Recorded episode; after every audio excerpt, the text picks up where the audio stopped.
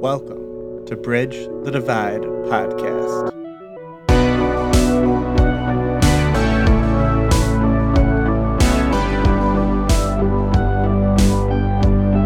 A podcast where church leaders have real and honest conversations about issues of race and the way forward to racial reconciliation.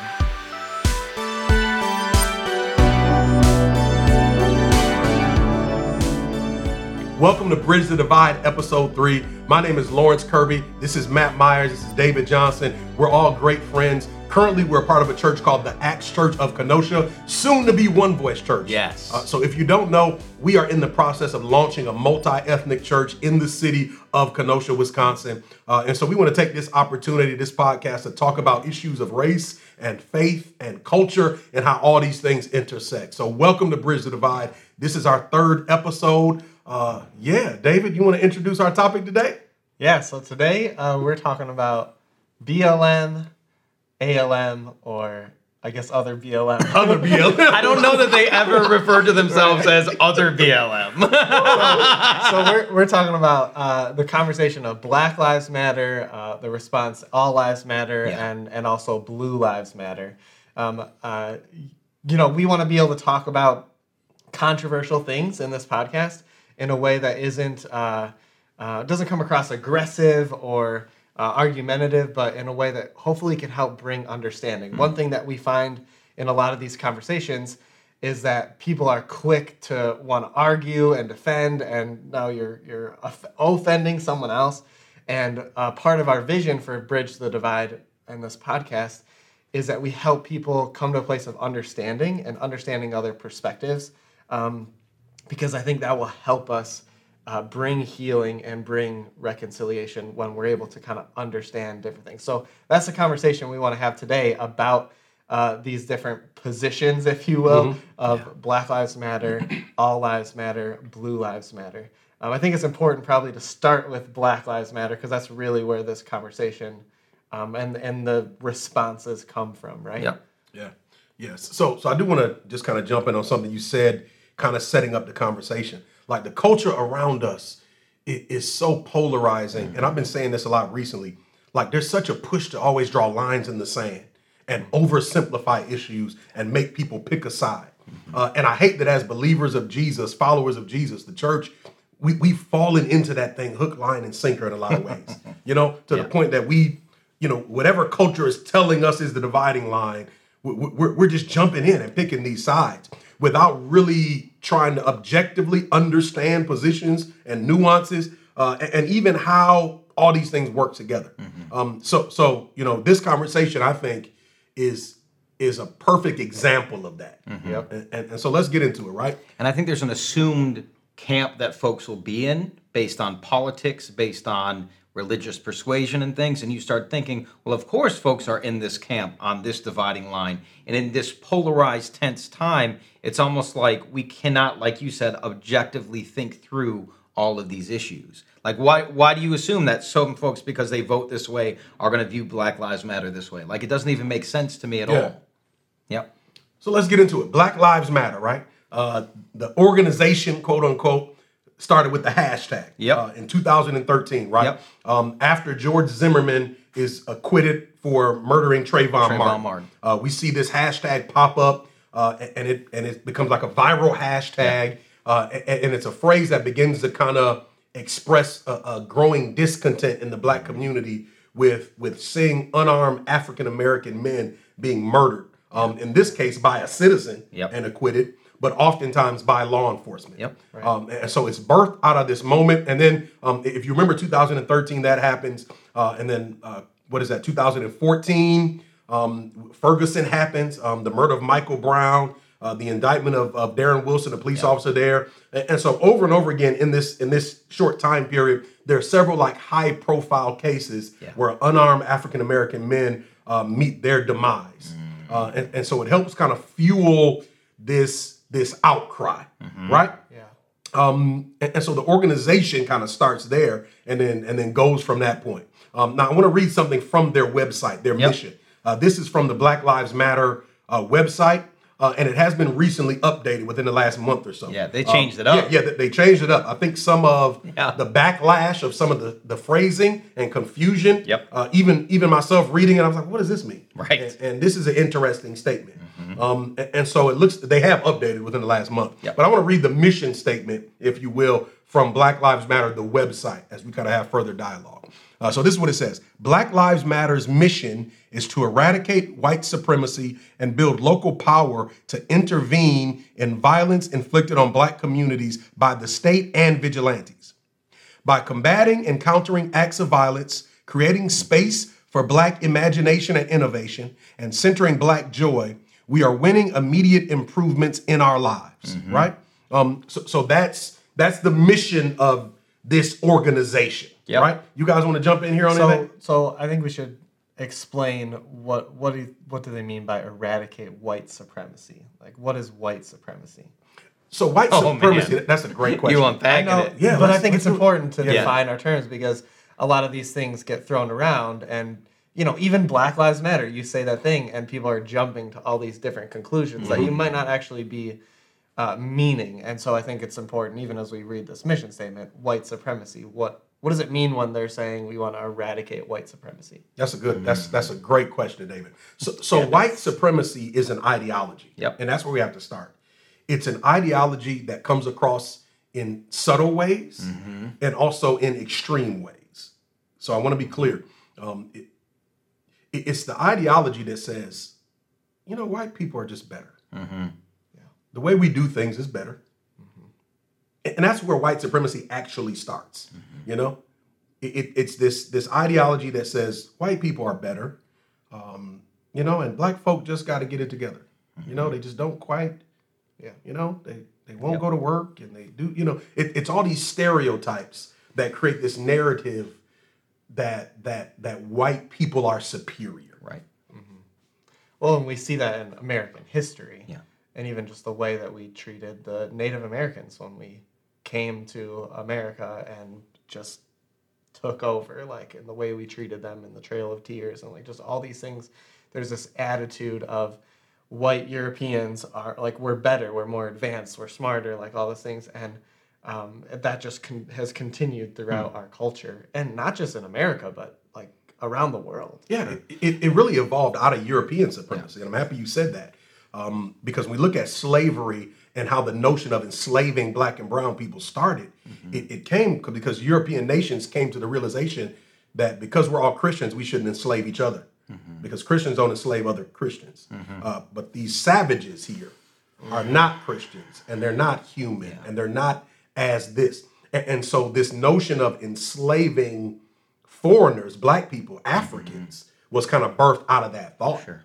Um, and, if we study history, then we know, you know, the Spanish and the Portuguese and the English all kind of began this um, transatlantic slave trade together in the sense uh, of, of, of going to buy people from the continent of Africa and then sending them to other places, uh, South America, Central America, uh, the, the Caribbean islands, what's now Haiti and these areas, and then finally even in North America where we are.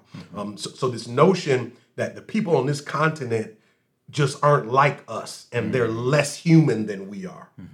Uh, is is something that's been threaded um, from from Europe to even American history in those ways. But I think the hard part, and probably even what the Black Lives Movement is referring to, is a much more hidden or sneaky white supremacy. Because white supremacy, when when it comes to mind, like the instant thing I think of, like if you just said like word association, you say white supremacy, I think I see a dude in the Klan hood. Yeah. You get what I'm saying? or neo-Nazi. Yeah, I mean exactly Yeah, that. yeah. Or someone at a rally Yeah. like that, someone burning a flag, someone burning a cross, like this extreme view. The problem with white supremacy is it's any system that is assuming whites have supremacy or is holding that supremacy in that way. Yeah. So is the system enacted in a way of like, well, those are just poor folks that don't have much to offer that need to pull up their bootstraps, and if they just worked harder, they'll get on top. We don't need to listen to them as much. You know, it's a more And- and- hidden way. And what's dangerous is the subtle white supremacy. Exactly that, exactly Uh, because that. everybody agrees when you see the blatant neo-Nazi, those kind of movements. Everybody's like, "That's evil and that's terrible Yep. and that's heinous." Yep. Um, I think what's more dangerous is to your point. those hidden things. Yep. And and and, and I, I want to point out this about white supremacy. Um, one of the pervasive or kind of prevalent ideologies is that the issues in black communities mm-hmm. are the result of morality. Mm-hmm. if those people would make better mm-hmm. choices, then their situation would be different. Yep.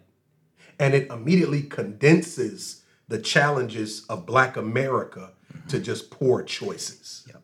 And And the s- thought is those folk just don't make the best choices. you see that in phrasing and the way that the argument is even shaped.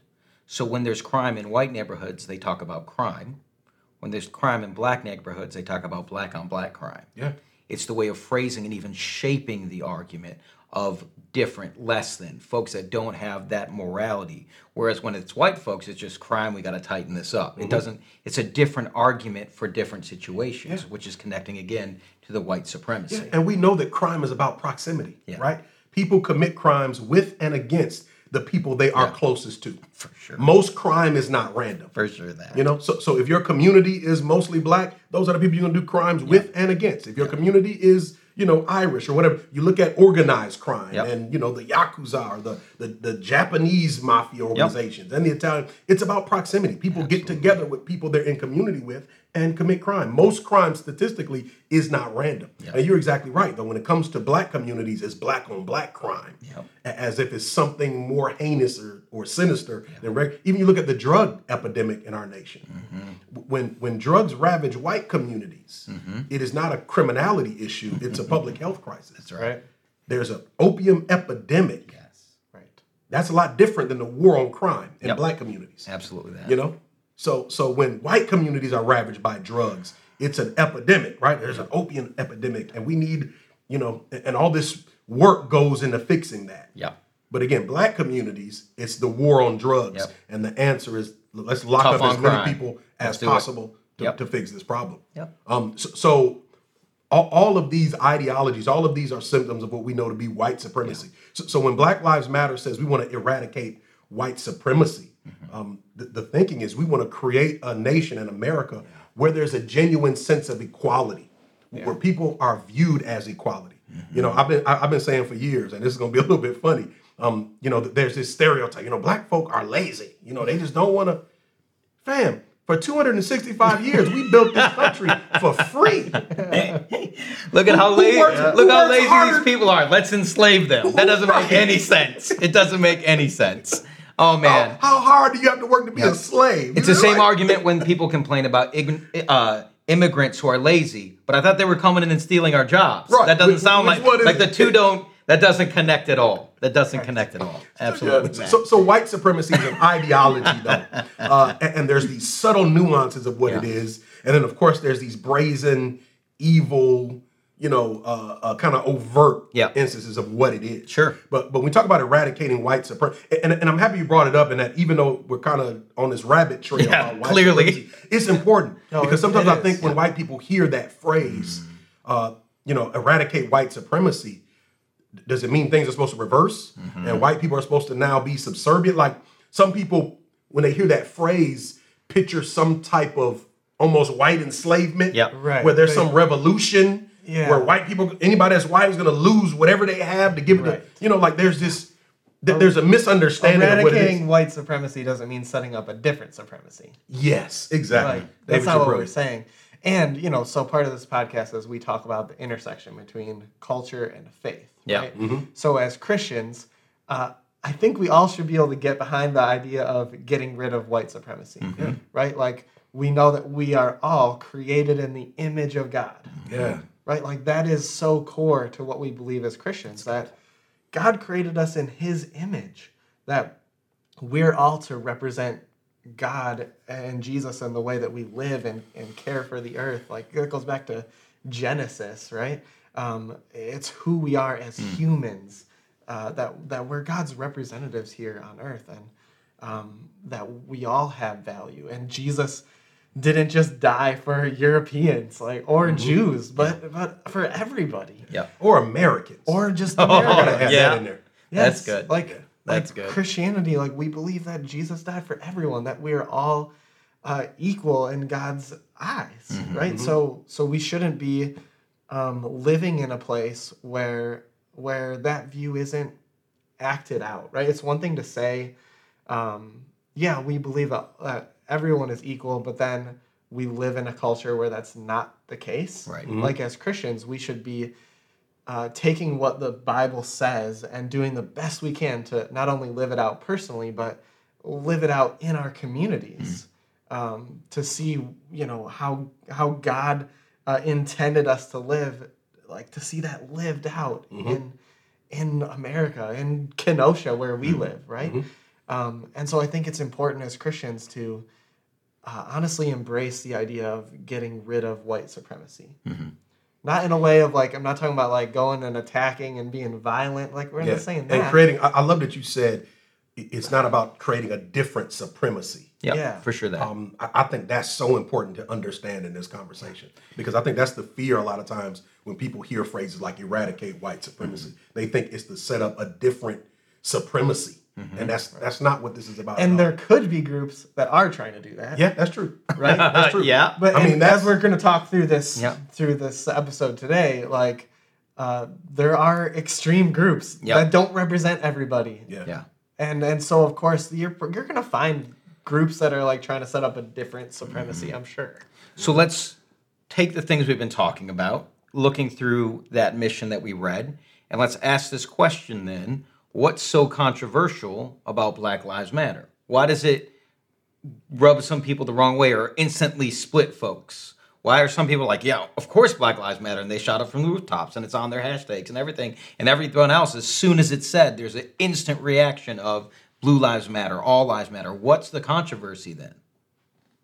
I mean, we know what the controversy Well, is. I just freaking talk. You know me. I'm just thinking about how I want to frame it. I see Um, you. so, so I'm gonna I'm gonna say what the problem is. Okay. And then we'll have a conversation and explain why that is. Okay. It, it's controversial because it's about race. Okay. White folks in America tend to have a problem talking about issues of race. And anytime there's an organization or a movement or a hashtag that's about race, Mm-hmm. it creates attention automatically. Oh yeah. I want to give you an example yeah. to kind of illustrate this point, and then we'll talk specifically about Black Lives Matter. Yeah. Um, Colin Kaepernick uh, was an NFL quarterback who kneeled during the national anthem. And when the question was asked why he kneeled, he did the interview post game and he talked about police brutality and issues in the black community, right? And there was this huge uproar of how anti American Yep. he was for kneeling during the national anthem Yep. the, it, you know, it, how dare you? This is a great nation. People die for that flag. How dare you kneel? Yep. Right? Oh, yeah. It ultimately led to him being released, uh, and and he won a collusion suit against the NFL, Mm-hmm. uh, which suggests that NFL owners colluded against him to not give him a job. Right.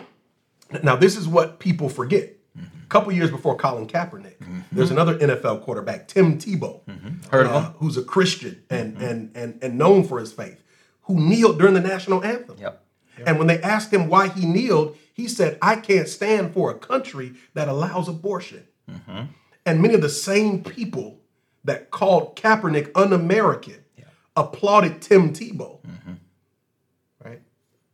So the issue is And not vice- kneeling, and vice and versa. vice versa, right? Right. So- the so- same people who were absolutely loving Tebow and taking a knee over the issue of abortion are so upset about Colin Yeah. Kaepernick and and the players who are continuing to take a kneel or whatever other demonstrations Yeah.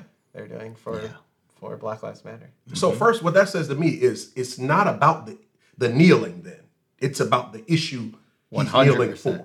One hundred and what he represents. Yeah, and, and because 100%. because Tebow was kneeling for a human human rights issue Mm-hmm. that that doesn't make white people squirm the same way. It was accepted. You know, The problem is the majority culture doesn't view race as a human rights issue at this point. Correct. Because exactly what you said mm-hmm. is right, but we don't have that viewpoint of this is actually a human rights issue of black people having value.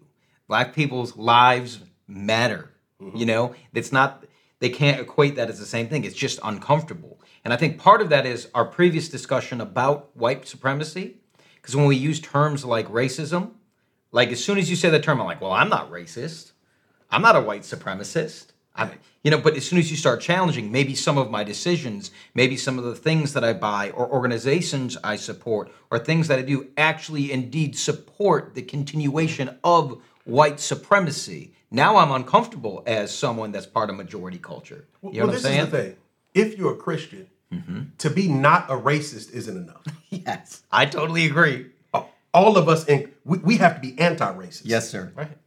Yes, sir. We can't stop at I'm not a racist. That's not good enough. Yep. Not if you're a believer in Jesus Christ. Yeah.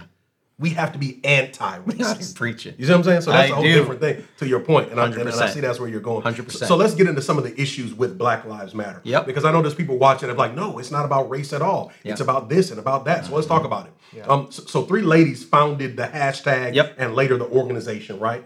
Um, and, and I guess if there's any controversy about this, the biggest controversial, I guess, issue is that really they're not Christians. Right.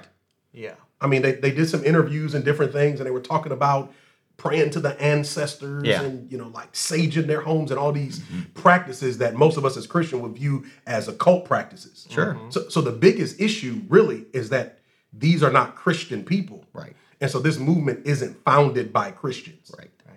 Right. And there's this thought that because they're not Christians and maybe they're, you know, in the occult or as Yeah. they would say, uh, there's this viewpoint that well then ev- anything that they do then must be a complete work of the devil. Mm, yeah. Yep. But I think that's an easy way to write it off and not process and critically think about what they're saying. Because I think the hard part about the Black Lives Matter movement, and I've seen uh, with some of my brothers uh, and sisters that I care about, there seems to be a we're going to do a deep dive on this organization in a way of which they would never deep dive any other organization in their lives. Like they're gonna fine tooth comb that thing. They're gonna look for statements that each of these ladies have said in the past three decades. They're gonna look for, you know what I'm saying? Like it's the deepest dive of perfection that they're holding this organization to. And I'm like, man, I don't do that with anything Correct. in my life. yes. I mean, listen, of course we want to know our organization's legit. I'm not saying you just trust anything and everyone, but like this organization has been such fine-tooth combed, in-depth dive. What you're looking for something. You're desperate to find anything to be able to throw this organization out. And, and this is the challenge. Um, some of the same people that are in such an uproar about this organization and doing the deep dive Yep. Don't do that about pro-life issues. No.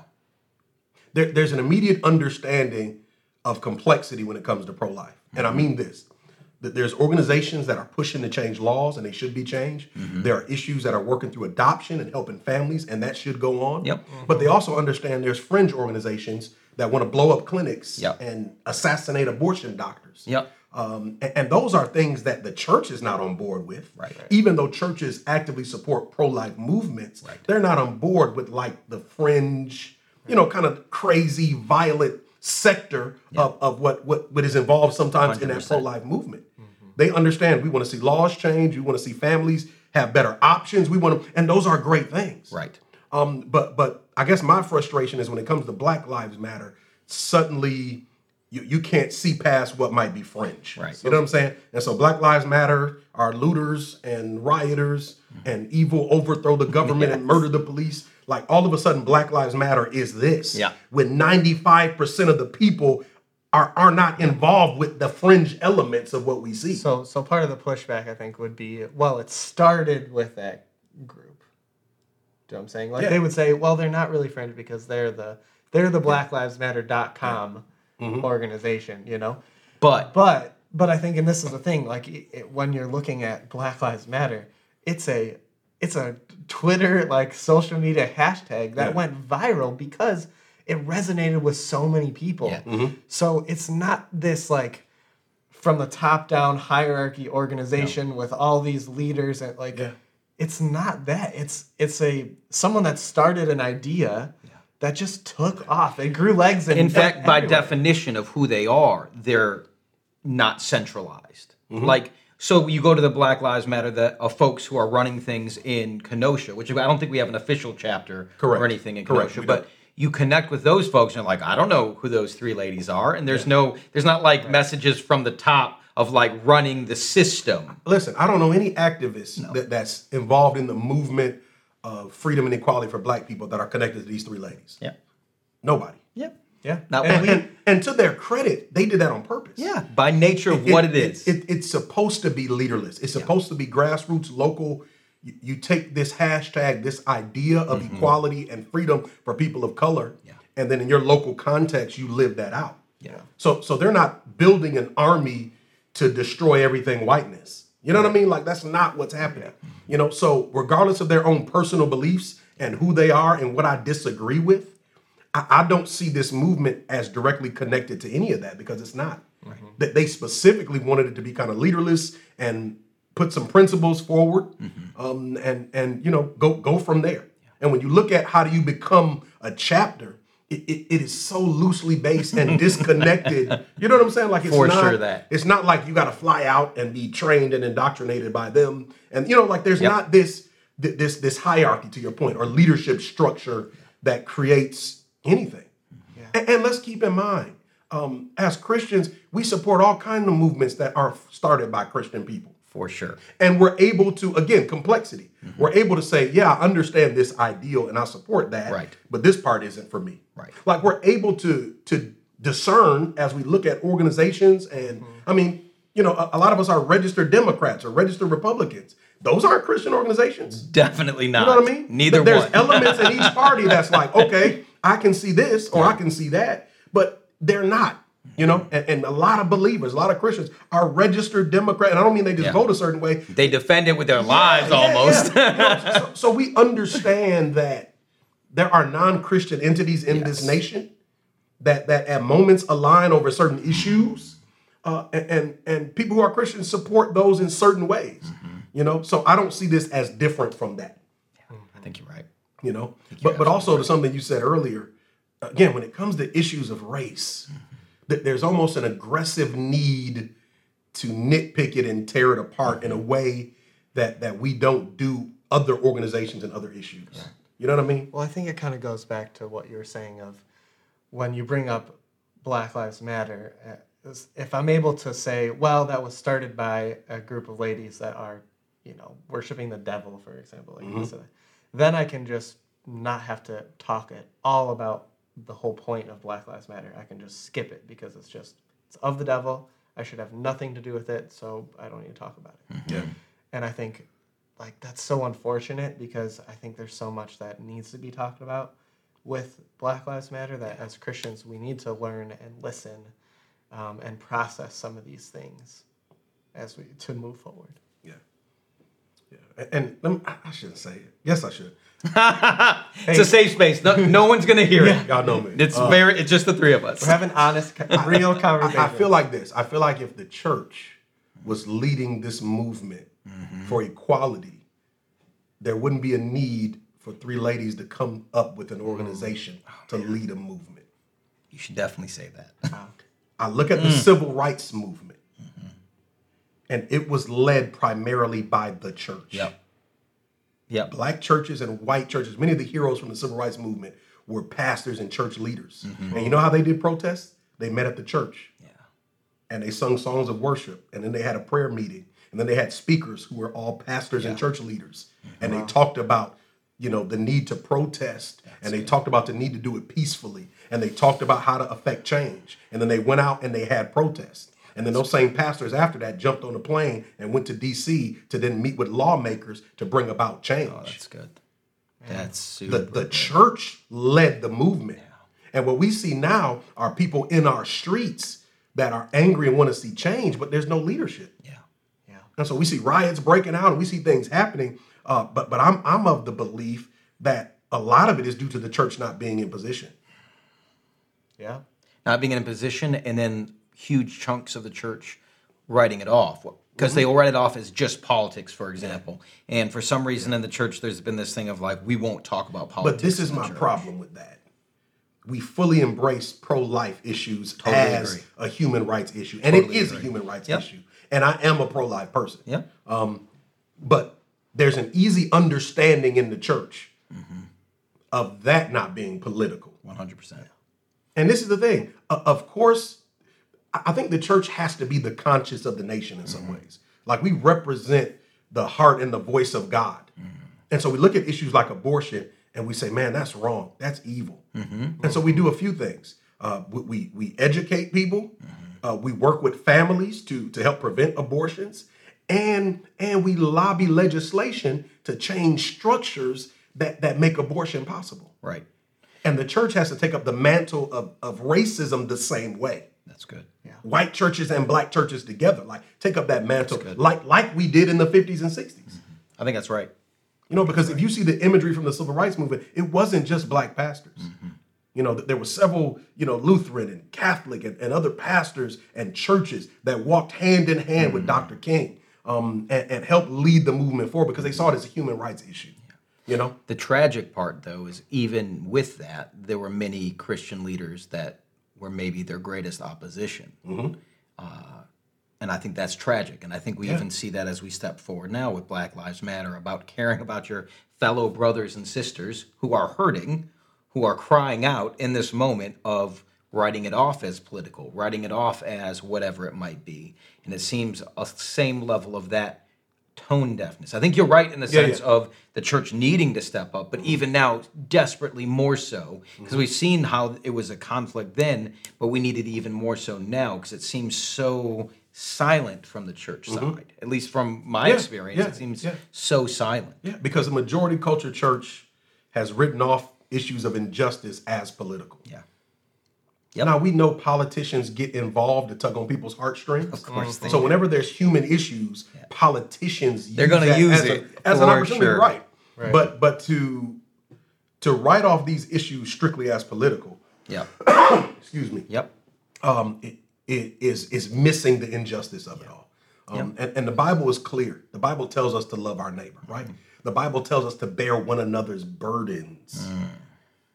So when we see parts of Christianity, brothers and sisters, that are suffering under oppression mm-hmm.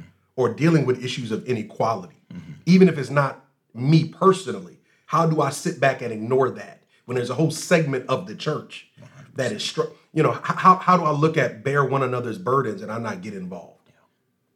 I think even if you politically disagree and think folks that are suffering are wrong, right? Let's just mm-hmm. suppose, just for argument's sake, that those folks who are suffering are wrong. Are they still hurting? Is there still pain? Come and listen to that pain. Come and hear that side and process with them. Why do you think there's pain? Why do you think there's injustice? And listen and hear from your neighbor whom you're supposed to love. Like, let's process it together and let's learn from one another. Connected to our first podcast, you need a black friend, Yeah. you need a white friend. Let's listen to each other for goodness sakes. Yeah, uh, Dr. Eric Mason makes this statement, um, and it's a little different than what we heard our friend KJ Scriven say. He Okay. says this. He cuts right to the point. Proximity breeds empathy. Hmm. And so these relationships allow you to understand people. Yep. And that's not just something white people need to have. That's something black folks need to have. Absolutely. Because when we're watching the news or when we're having experiences, uh, the, the reason why I don't hate white people, honestly, is because I have relationships with you guys and a, and a bunch of other people. Of course. So when I'm tempted to do something that's ungodly and try to paint all white people in a particular box Mm-hmm. because of an experience I've had with one white person, it, it's relationships that keep me grounded. It's the understanding that I can't judge a people group based on an experience with a person or two. Mm-hmm. That's good. You know, and so those relationships are key in how we look at these issues, how we respond to these issues, Mm-hmm. and really how we move forward. Absolutely. Something about how relationships break prejudice. Yeah, that's Like right. when That's you good. get a prejudice, you get a preconceived notion about a group of people, and then you have a friend that just totally that fits the category but does not hold that that uh, idea. Yeah. Mm-hmm. It's like, well, I guess that's not true. You know? That's That's good. right. Yeah, and so it's super important. Um, but we could probably do this all day. Let's We could- we gotta- these we let's gotta get to move on. other- do you want to do? Do you want to do all lives matter or blue lives matter? Let's do blue lives. Let's do blue lives. start Oh, blue let's lives do matter. blue lives. Um, so we know blue lives matter is a counter movement, yes. right? It's a Um, direct response to the Black Lives Movement. Yeah. Now there's no organization uh, like nationally, right? Yep. Um, the only thing we know is there is a 501c3 called Blue Lives Matter NYC uh, Yeah. that was founded by some officers in New York on the heels of some targeted officer shooting that happened around the times that kind of issues of race were taken off Mm-hmm. uh, a few years back. And that's that's kind of what it is. Um, now let's talk about the mission. The only organization is in New York, Blue Lives Matter NYC. Yeah. And so I want to I want to highlight the mission of Blue Lives Matter NYC because that's the only organized Yep. effort other than the hashtag and the sentiment that we see. Uh, so this is what they say their mission: uh, three things: to raise awareness and enlist the public's aid for the needs of police officers. Secondly, to help police officers and assist each other. Thirdly, to provide a police officer's family with comfort and support as they go through hard times. Okay, so so that's Blue Lives Matter. Yeah. Um, well, let me let me ask a question then. Come on. And I think it's the obvious question. We have this conversation all the time. I want one of you two to describe to me what a blue life is. I understand what a black life is. What's a blue life? I've only seen a blue life on the Smurfs. Yeah, I was gonna say I don't know any blue people. Only blue life I know is the Smurfs. Yeah, I don't. Maybe Avatar. Okay, that's we a got cool two. avatar. We got two. I mean, um, you- it, the, it's a funny joke. I think the point is, Yeah. there's this, there's kind of a disconnect here, and I want to be clear. Like we have, we all have friends who are in well, police officers or in the sheriff's department, whatever, that we love and respect, and we wish no harm to any of them or their families. Yeah. Like I can get behind the idea of, of helping police officers, caring for their families. Like absolutely, And let me no say problem this, with and, that. David, I want to jump in and say it, and then get back to what you're saying. Being a police officer is one of the most difficult career paths in For this sure. nation. For sure. because you're you you have the task of making life altering decisions Mm-hmm. oftentimes in a split second and i don't want to belittle that in any way even as we have this conversation Good. uh, it is one of the more difficult uh, career choices and i think you should think long and hard if that's the path you want to take in this life and understand that it is difficult uh, that it is challenging, uh, but it is a well-needed profession as well. Yeah. Uh, I'm not. I'm not of the perspective that we don't need police officers. Most people aren't. I mean, there are some people I've heard weird arguments that we don't need police departments at all. That's weird to me. it's very weird to me. Yeah. So, so I want to be Yeah. clear that if something happens at my house, mm-hmm. you know I'm calling 911. Yeah. and, and- and even the fact that Blue Lives Matter has been set up to try to be something that is against black like you have to choose to either care about justice for black people or police officers is odd. You would think you would So- think Black Lives Matter would be something that police would embrace and champion as civil servants, as protectors of the peace. You would think that would be something they would want to even champion. But instead we have this conflict of no Black Lives, no, no, no, Blue Lives Matter, and you're like, what? What? I don't even understand this discussion, and how did we get here? yeah. It's wild. there's it's it's I think it's connected to what we were talking about with white supremacy of there's this idea of if we're trying to eradicate white supremacy, if we're saying black lives matter, then there's this initial response of well no, my people matter. Hmm. And I think that's where all this stuff is getting twisted and like how, why we're having so much conflict hmm. because I I think, you know, even all lives matter. Like of course everybody matters. Like but but you're missing you're missing the cry of of people of color who are oppressed, who are feeling the results of oppression, and they're crying out and saying, "Our lives matter. Hmm. Please care about us." Mm-hmm. And if you just think about that in turn in a Christian context, if you have a brother or sister that's saying, "Hey, like I'm I'm in trouble," like why would our response be, "No, well, you should care about me"? What? Mm-hmm. No, mm-hmm. I care about you. I want to hear what's going on in your life and why you're suffering and how can I help you. That should be the response. But we're we're we live in this time where it's like if if one side says this phrase, the other side says the complete opposite. Like we're just instantly polarized and against each other.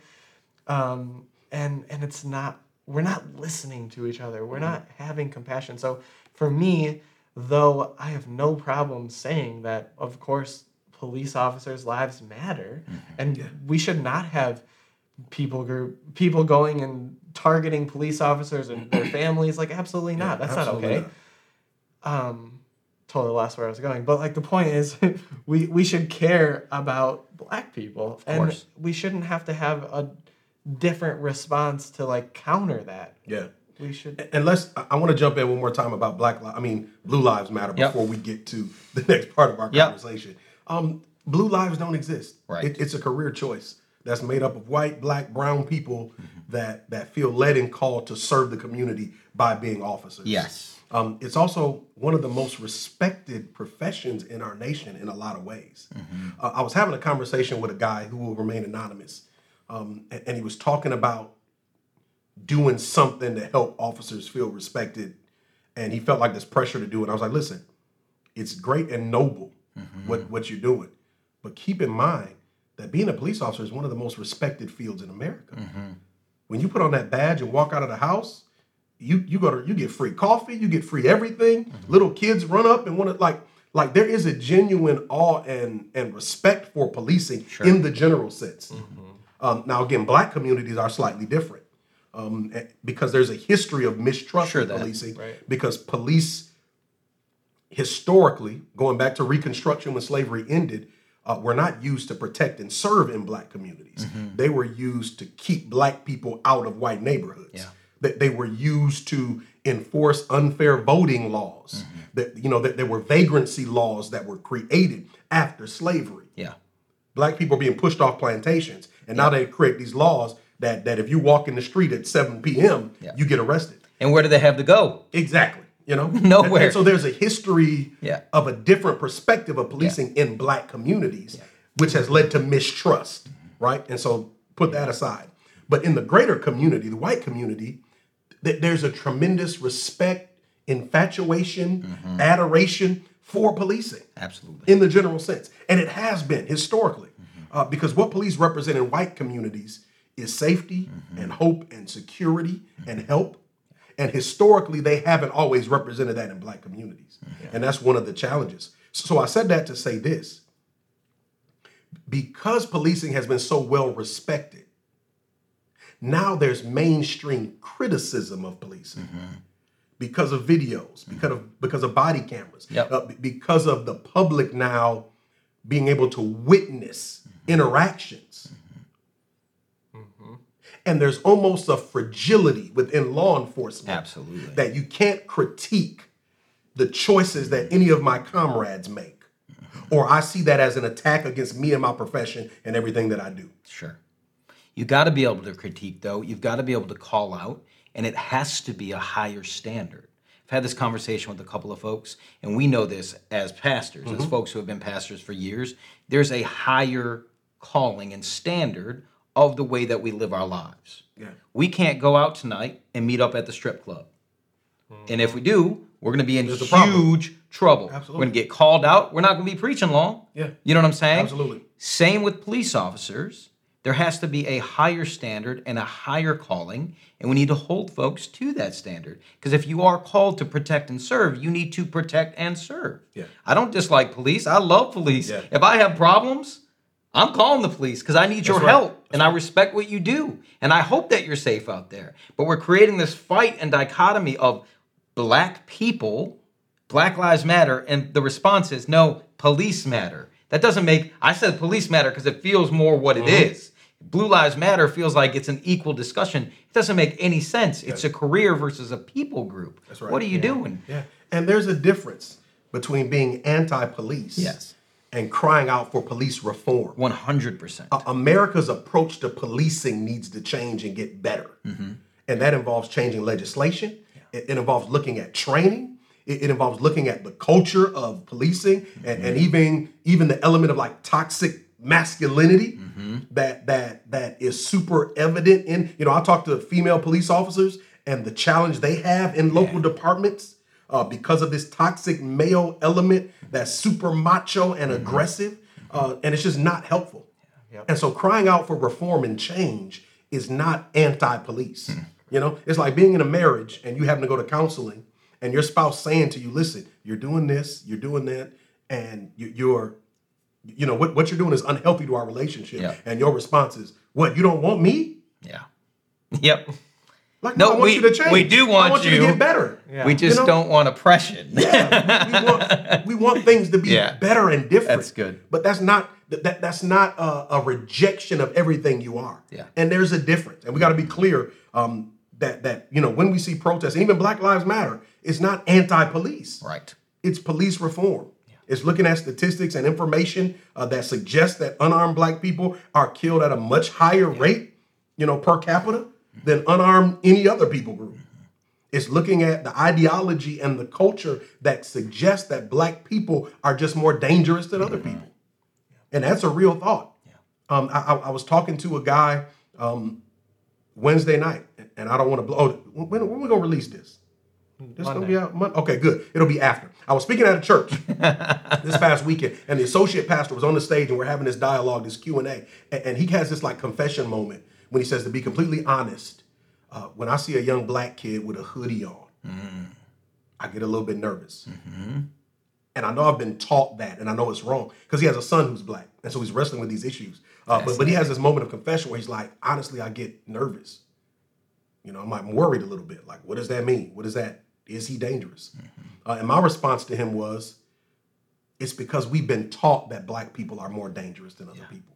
Yep. And so when you see four black kids, there's like, uh oh, what are they doing?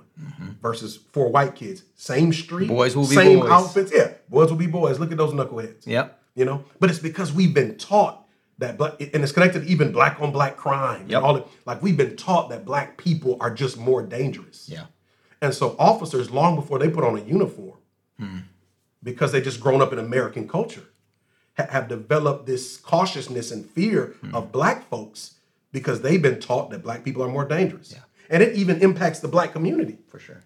Because sometimes as as a black man, you see a group of black kids, it's like, uh-oh.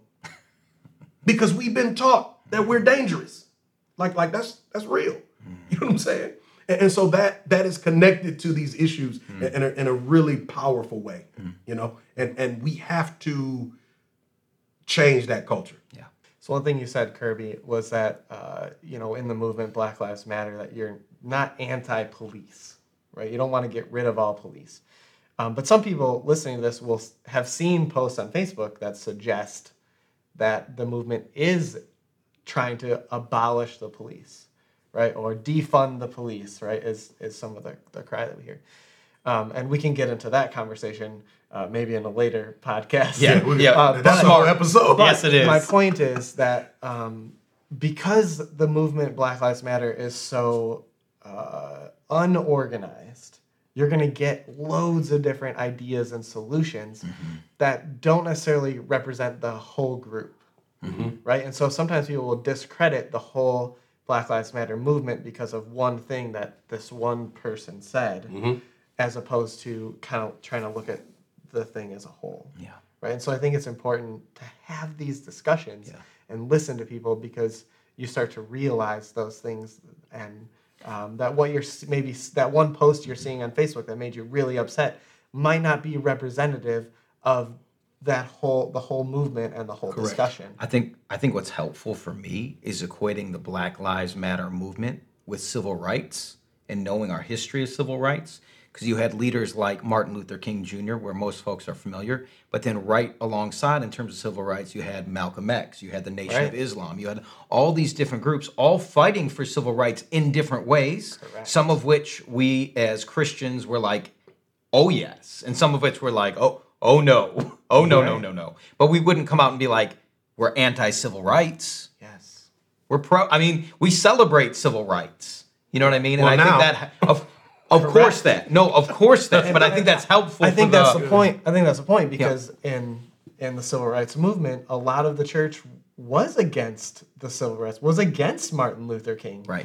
And I think it's part of that thing. They were unable to differentiate between the movement and certain groups. They weren't able to embrace what was good and right about equality. Um, be, you know, they weren't able to separate those things. And I think it's important for us as Christians now to realize the good and the right about Black Lives Matter and not throw it all out because there's a couple things that maybe we, we don't like about what these people are saying. Yeah. And, and when you read interviews, and I want to reference like Divided by Faith Yep. uh, by Dr. Michael Emerson. Excellent. Um, it's fascinating when you read interviews from people during the civil rights era. Yes. Mm-hmm. Because a lot of good Christian folk thought segregation was fine and it was working. yeah. And that black folks were supposed to live. we- God didn't, we're not supposed to live together. They're supposed to have their own stuff separate from our stuff. Like a lot of good Christian folk just saw Dr. King and that movement as just troublemakers. Yep. I was thinking about that because I had a conversation with my old pastor when he was growing up, and he remembers when Martin Luther King Jr. got shot. And he said he remembers being at church and talking with some of the leaders at his church, and one of the guys was like happy and thrilled because that troublemaker is gone now. Yeah. And he was like, even at a young age, he was so baffled that a Christian man could celebrate death, but celebrate death of a leader that's making great change and doing phenomenal things. And there's this this you see that wrestle. It's not a new thing that's happening, but it helps us process what's happening now as we look back at what happened. So speaking of the church and the church's response, um, I think that leads us into all lives matter. Because what I see on social media a lot is, um, I think a lot of people feel like the Christian response to Black Lives Matter is all lives matter, and at least in the white church. Um, and I think the problem is there's a disconnect again with all lives matter. Um, all of us would say that yes, every person has value and every person matters. We're not uh, disagreeing with the idea of all people matter, but the response is again missing the point of Black Lives Matter, right? There, a lot of people will say, and when response to all lives matter, will say all lives matter can't matter like all lives All can't, can't matter, matter. until Black Yeah. Lives Matter. Yes. right. Right, and and and that's the thing. Like, um, uh, you're missing the whole point of w- the conversation that needs to be had. Yeah. When you just quickly say, "Well, no, all lives matter," you know, it, it's it's another way to just quickly um, dismiss what's being said and not have to deal with it by just saying, "All lives matter." Yeah. Our our culture in America of power and who holds it is so jacked up that a lot of people view equality and equity as as somehow ascension. You know what I'm saying? And, and- and I, I can say it a way better way. I'd say When, take that when- apart. when- yeah. when some people hear Black Lives Matter, Mm-hmm. what they really hear is Black Lives Matter more. yep. Mm-hmm. Yep. And so there's an That's offense to say, well, they're not better than I am, or mm-hmm. they're not more important than I am, yeah. or their lives are no. And, and the answer is correct. Mm-hmm. The movement, the fight is about equality. it's about equity. It- It's not about being That's great. good. It's not this reversal of, you know, we want to see an America where now the black people are on top and all the white people are bowed down. Like th- that's not the America. You know, but but people are so threatened by equality and equity because it means giving up something. It means inviting people to have seats at the table.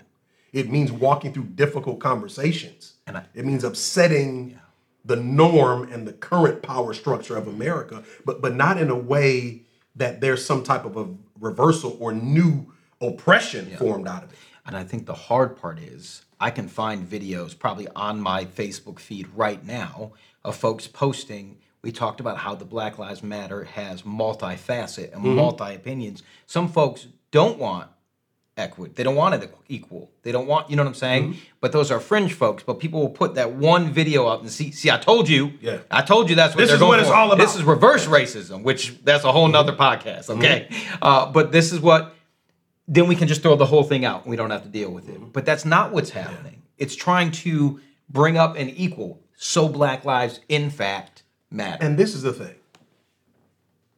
People who aren't Christians do the same thing with the church. And so we have to be careful that we're not doing that.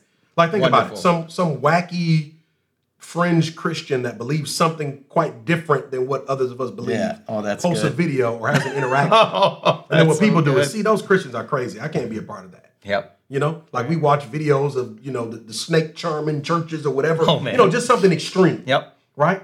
And, and and people will discredit all of Christianity because they watch that video. Yeah. That's good. So we have to be careful that we're not doing the same thing with other movements. that we don't find the the most fringe, weird expression of a movement, Yep. and then try to say that everything they do is that. That's helpful. Um, be- because we don't like to be pigeonholed the same way as believers. Mm-hmm. You know, and, and so we got to be careful of that. Uh, but but we talk about all lives matter as a response to Black Lives Matter. Mm-hmm. It is probably the most insensitive thing you can say yes. And I'm going to use this quote to explain it. Um, Talib Kweli, who's a rap artist uh, and an activist, he's not a Christian, so I want to I don't want you looking up everything he does. You're good. And then Safe you know, room. viewers, I don't want you looking up everything he does. And like, you're a pastor, and you told us to follow. I didn't tell you to follow him. Do that Yep. at your own risk. Um, you know, but he is an activist. Yeah. Um, and he is a rap artist. Uh, that that has a passion for equality and black folks and that kind of thing. Um, but but this is the quote. It's actually a, a quote from Doug Williford Okay. but he posted it uh, on his like Instagram and everything. And this is what it says: If my wife comes to me in obvious pain and asks, "Do you love me?" an answer of "I love everyone" would be truthful, but also hurtful and cruel in that moment. Yep. If a coworker comes to me upset and says, "My father just died," a response of "Everyone's parents die" would be truthful, but hurtful and cruel in the moment. So when a friend speaks up in a time of obvious pain and hurt and says Black Lives Matter, a response of All Lives Matter is truthful, but it is hurtful and cruel in the moment. That's That's, That's such helpful. a great way to put it. Love your neighbor. Bear one another's burden. Black Lives Matter simply means that, that there is a segment of our community hmm. that is struggling and being oppressed and being discriminated against. And as a nation, we should sit down and figure out why. Yeah, that's so great. So I want to encourage all of you listening, watching, you know, be slow to post. Think, Oh, think through what you're posting. Think through Yeah. what you're sharing. What is it going to mean? Um, how are people going to receive it? Uh, is it going to be insensitive when you just say all lives matter? Yeah. Resist the urge to oversimplify, to try to take complex issues and generalize, um, and work through it. I know this is uncomfortable for people. We know that. Um, we, we're having tons of conversations with people processing. We know this is uncomfortable, especially for white people. Like honestly, um, when you grow up in black households, issues of race is is common. yeah. Um, because when you're a minority, there's moments when you're reminded that you're a minority uh, as you just go through regular everyday life. And so conversations at the dinner table are a bit more common about issues of race hmm. uh, because unfortunately we have to prepare our children to exist in this world. Yeah. And so I got to talk to my girls about how people are going to try to touch their hair and hmm. make certain comments about their skin tone. Unfortunately, I have to prepare them. I have to prepare my son to keep calm when he gets pulled over mm-hmm. because his passion will be mistaken for aggression. Mm-hmm. And so we have to have these conversations. Mm-hmm. So press into them, have them. I know they're uncomfortable. I know it's awkward, uh, but we have to have these conversations so that we can get to a different place. That's good. It's harder, but so much better to have conversations with people than to post on social media. Yes. Twitter fingers, break them. Twitter fingers. Tired of these Twitter fingers. Pull up, come talk to me. No, I'm just kidding. Listen, thank you so much for tuning in. That's our time. That's the end of this episode. Uh, we, we hope you were encouraged, challenged, blessed, all that kind of stuff. Yep. Informed. Uh, and we'll see you next week.